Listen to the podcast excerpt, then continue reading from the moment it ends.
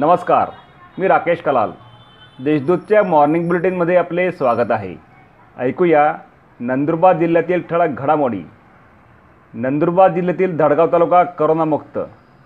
नंदुरबार जिल्ह्यातील धडगाव तालुका करोनामुक्त झाला आहे.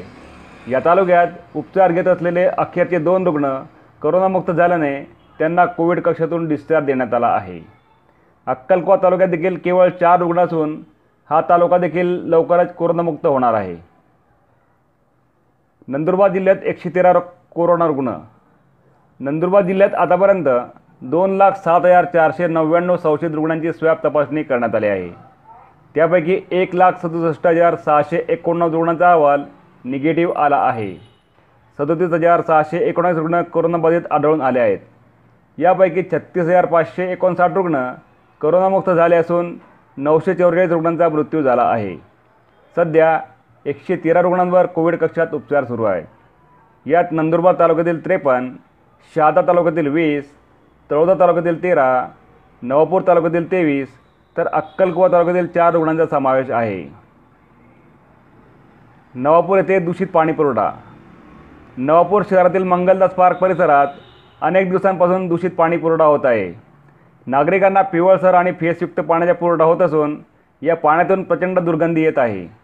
त्यामुळे नागरिकांचे आरोग्य धोक्यात आलं आहे. याबाबत पालिकेला तक्रार करण्यात आली आहे. मात्र लिकेज सापड सापडत नसल्याने दूषित पाणी पुरवठा सुरूच आहे. अर्ज प्राप्त होताच मिळणार वीज जोडणी.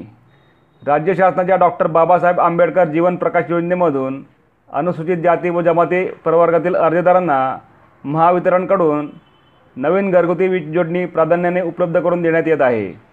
त्यासाठी अर्जदारांकडून योग्य कागदपत्रांसह परिपूर्ण अर्ज प्राप्त होताच महावितरणकडून नवीन घरगुती वीज जोडणी देण्याची प्रक्रिया सुरू करण्यात येणार आहे. आष्टे येथे प्रसूतिगृह विस्तारीकरण इमारतीचे भूमिपूजन.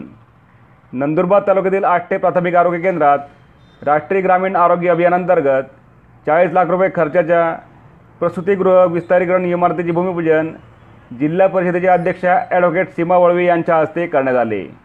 या होत्या आजच्या ठळक घडामोडी.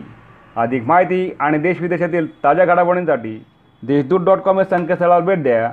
तसेच वाचत राहा. दैनिक देशदूत. धन्यवाद.